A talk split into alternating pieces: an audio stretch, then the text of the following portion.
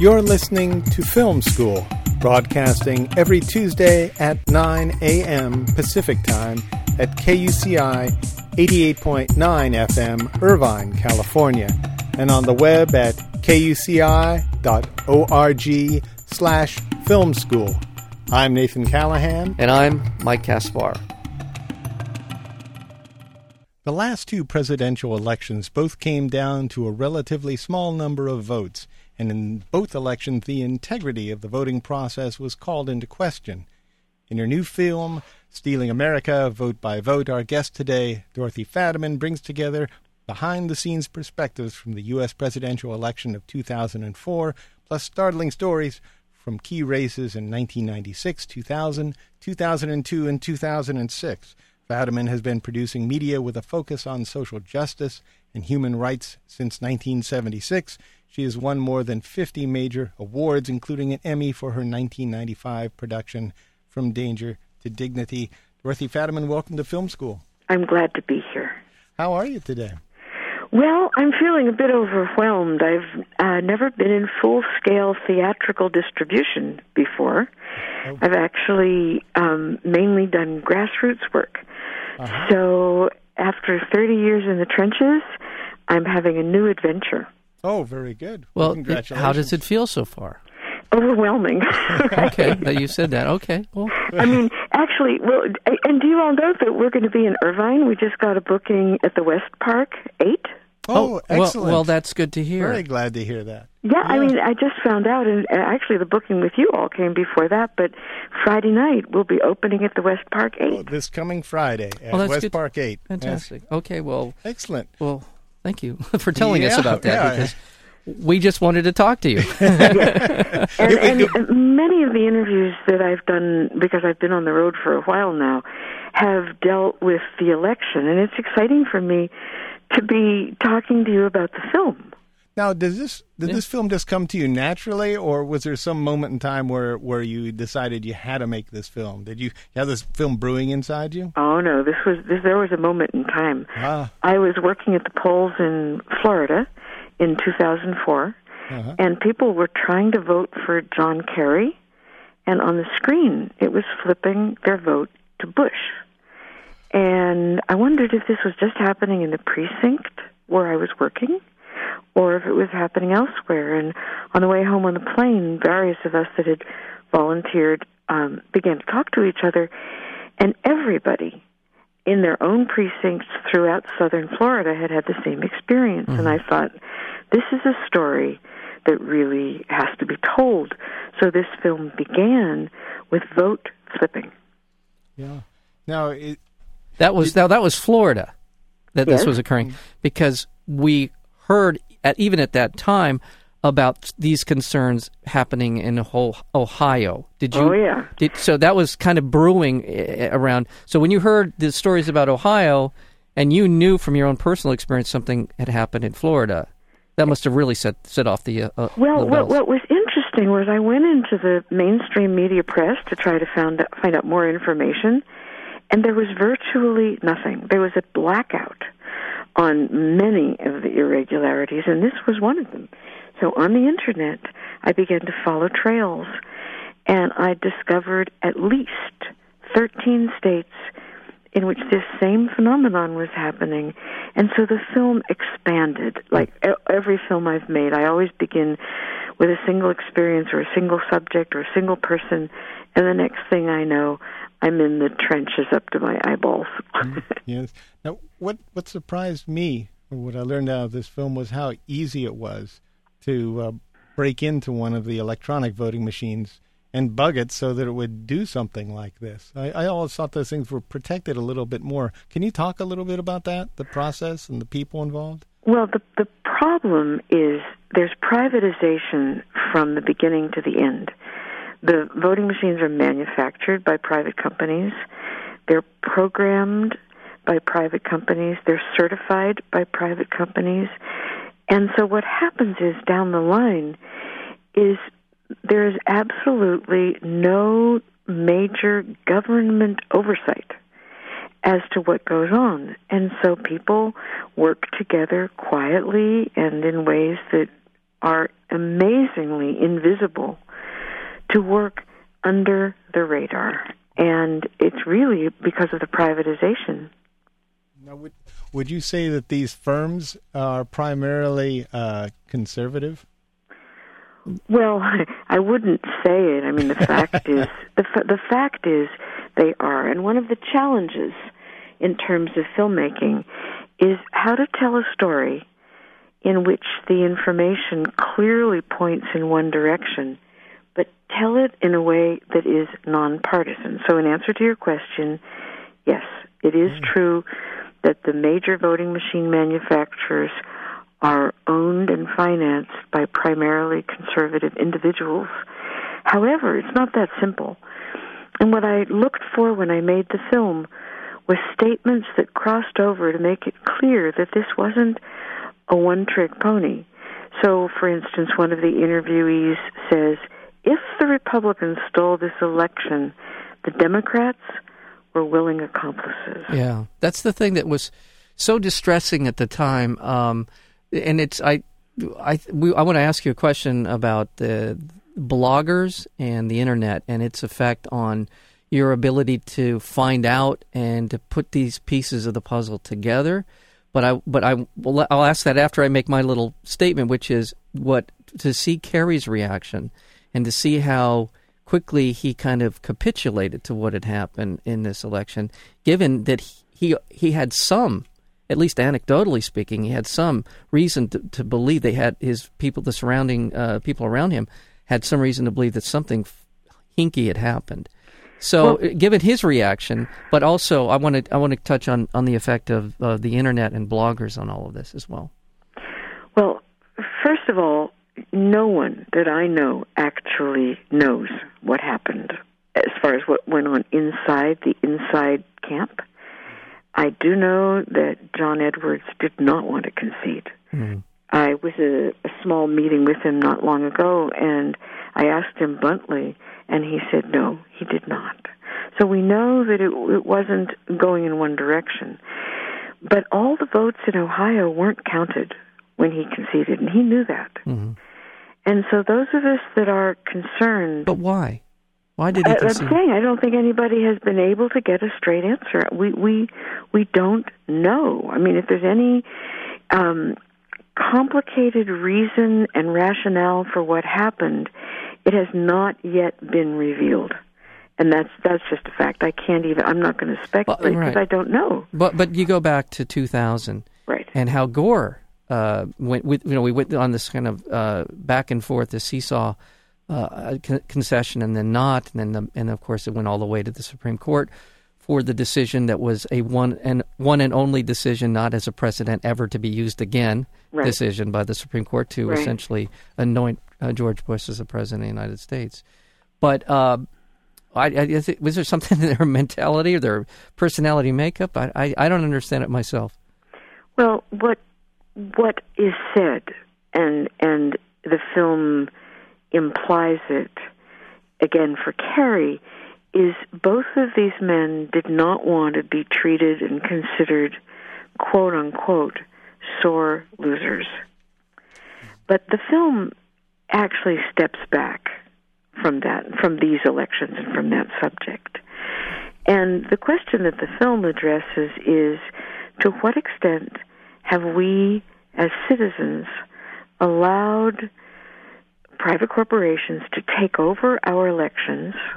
And to what extent can we, as citizens, begin to pick up the ball and take back our elections so that we have a real say in what happens and so that the results can indeed be audited, so the results can ideally on hand counted paper ballots be tallied and retallied because what happens inside the machines is the votes become invisible. Mm-hmm. And indeed, these machines can be programmed to literally wipe clean what happened an hour ago. We're, we're, we're speaking with Dorothy Fadiman. The film is Stealing America, Vote by Vote, which will be uh, screening this coming Friday, the 15th, at the West Park 8 here in Irvine. And others, other places. And, and I, I think we, I, I want to get to sort of the nuts and bolts of what you just kind of outlined, broadly outlined. There, there, the contention about the, vo- the voting machines themselves has been uh, the uh, the answer to this idea that somehow the votes have been manipulated by the people who've defended these machines has been, well, how could one person get in and manipulate these hundreds, if not thousands, of machines? Mm-hmm. That's not that's just uh, not not plausible. Right. But the fact is, is that the information that these machines gathered goes to a location that uh, that where a centralized location. Right. That can be man- easily manipulated, and within the individual machines, you could you could insert software that could essentially destroy itself at the end of the process that would, in fact, account for these flipping of votes as people physically witnessed voting for one candidate and, and seeing it come up as somebody else uh, in the next second. But what you have to look at, so, and you've just brought up an interesting point, is the media. Now, what happened with those vote flips in at least 13 states is they were going in one direction. Yeah. They were going from Kerry to Bush in well over 90%. Was it 12 to 1 is what I understood you Yes, that's right. That, that the the one formal research the one formal research study that was done came up with a 12 to 1 ratio. Now, I mean that's bad enough in itself, but then you have to ask and indeed in the film we at least challenge make this challenge where is or was the mainstream media that no single mainstream media outlet ever reported on this phenomenon. And so we really have to look at what is the media doing well, with this issue. Right. Whether or not the story turns out to be true or not, right. which you just want you just want them to step in and say, something seems to have happened here, and we need to find out what it is. It may turn out to be nothing, may turn out to be a glitch, uh, an anomaly, but at least investigate it to the point where, exactly. to the satisfaction of all. And you make uh, you brought in some people into this film. Um, I'm going to John Paul what what's uh, Paul, Paul Craig Roberts. Paul yes. Craig Roberts, who was a Reagan administration official. That's right. And he makes the point, and you make it at the very uh, beginning of the film, which is our vote is the one right that protects every other right that we have. and, right. and he makes the point, which is this is not a partisan issue. This could as easily happen to Republicans as it seems to have happened to Democrats. And, and has. And has. Right. We know of voting manipulation and the, the, famously the 1960 presidential election and others, and so. And we start we start with that. We we have um, Stephen Colbert interviewing Robert F. Kennedy Jr., challenging him about, about his uncle. Yeah, and so we don't run away from that, but I must admit, when you add up all the evidence, the evidence seems partisan, but that's like saying a film on slavery is, you know, partisan toward African Americans. Yeah. You know, we we gather the evidence, we step back, and never does the narrator take a position. The narrator is Peter Coyote, yep. and his wonderful voice takes yeah. you through the film. Well, yeah and we have we have you know just putting aside the the voting machine stuff we have caging we have all kinds of ways that the system is being gamed and frankly it is mostly being done by almost exclusively by republicans uh, this idea of caging, which is to send a letter, a registered letter to a, a location and address that are be- being predominantly sent to African American residents. If they don't respond, then the Republicans can challenge and take these people off the voting list. And then when they go to vote, their, their votes aren't counted. Well, when I started to make this film about vote switching, which is all that it was going to have been about in the first place, yeah. I had no idea what I was going to uncover. I mean, it's taken me four years right. to make this film right. because I kept going down paths that led to other paths. And independent filmmaking is such a an interesting and demanding challenge. I, I wrote a book just about this called Producing with Passion, making films that change the world. Yeah. And it's about this process of taking an idea or a glint of an idea or a vision or a spark and fanning it and feeding it and nurturing it because you can't produce with passion without a lot of time in the trenches doing research. Right. Now, you had said something uh, earlier about where the media was. I don't know if that was a rhetorical question or not, but well, I kind of feel that they, they haven't been around for quite a while. um, at least not here in the United States. And and during this period of time, I've been uh, just to tie in what Mike was talking about earlier. Uh, I've been listening a lot more to what I get on the internet. I know that, that mainstream media tends to uh, scoff at the bloggers, but uh, the most of the information that I got in regard to this was from Greg Palast, uh-huh. who, who, you have uh, have interviewed on mm. in this film, and and he's done a he did a, a, wonderful job. But what was it like being with him and talking to him about this? Oh, he's brilliant. Mm. I mean, I had the opportunity to be with brilliant people, including some important bloggers. One is Greg, and one also is Brad Friedman. Yeah, Brad Blog. Yes. Brad yeah. Blog. Brad Blog. Brad has really dedicated himself right. to pursuing these issues, um, issues that mainstream media isn't touching. And what's missing in mainstream media that both Greg and Brad have in spades is investigative journalism. Right.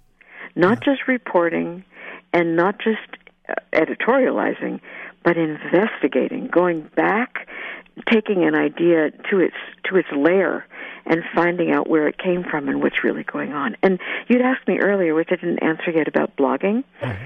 I've, I found the blogs invaluable. Yeah. Now, of course, the blogs are double edged. Sure. Yeah. There are bloggers who have different opinions and so on, and sometimes they're downright nasty. In fact, at one point, one of the main blogs was blackballing people. What's the word? There's a word for when that you can't get on a blog. Blacklist. No. No. Oh, I see. When you're right. It was was eh, basically not allowing people to use. Well, they were screening about, people out about a stolen election. Right. And it was it's a liberal blog, but that's the other thing that's been so strange is books like Mark Crispin Miller's book, you know, Loser Take All, and the work of Steven F. Freeman and the work of Steven Rosenfeld and the work of Bob Fitrakis, all these really brilliant investigative journalists who've written books right. that the mainstream media does not touch their books to review them. Well, I want I want to bring up, and we're running short on time, but I want to bring up something to me that's very compelling. Yes. And you spent a, a good deal of time in it in the film, which is the exit polling and and the the, uh, the the discrepancy from the past uh, uh, d- in terms of the accuracy of exit polling up till 2004 is is pristine. I mean, it's been spot on for years and years. They've refined this process to the point where it's become a science. And in 2000, I'm sorry, I'm interrupting. Go ahead. No, no, I just I want to take that back even further. One of the first, the major exit poll discrepancies appeared first in the 70s and the 80s, and then they began to escalate in the 90s. And mm. with the advent of electronic voting machines, then they shot upward. Okay. So, yeah. Okay, so they haven't. Oh, the way that well, I, they're pre- presented in the film that they they've been pretty accurate. I yes. mean, uh-huh. and and now and in this in the 2004 election, the discrepancy there was you identified I think 13 states. I'm, not mistaken if that's the number where there was a discrepancy in the exit poll as opposed to the final outcome. And in the major- the vast majority of them, the discrepancies between Kerry and Bush were so so completely different than the exit polling that there was some. I, I read this outside of the film. The statistician was talking about the statistical uh, probability this happened was in the hundreds of thousands to one. Well, actually, it's even higher than that. But the statisticians have to be yeah, conservative, yeah. Yeah. And and so what what's what's happened over the years is the exit polling companies have begun to quote unquote adjust the exit polls. Well, well, we weren't allowed to see the actual raw data from that's, these exit polls. That's that's a fact. Yeah. I mean, to this day, for whatever reason, the propri- they're calling it proprietary information, right. when in fact it has a dramatic impact on the democracy, our the health of our democracy in this country. That's just crazy that we can't see this stuff. Well, what what you're saying now, as we complete this lovely time together, yes. is the importance of citizens stepping forward and not only asking but demanding that they get more information, that their votes are protected, that their votes are counted accurately, and we have a website, triple dub stealingamericathemovie.org, okay. in which there's a number of action item ways that anyone can get involved at any level. stealingamericathemovie.org and there's an action site there where you can get involved at any level. Very good. Well, Dorothy, I want to thank you so much. The the film is Stealing America, uh, Vote by Vote, uh, and and the filmmaker is Dorothy Fadiman. Thank you for being here on Film School. Thank you.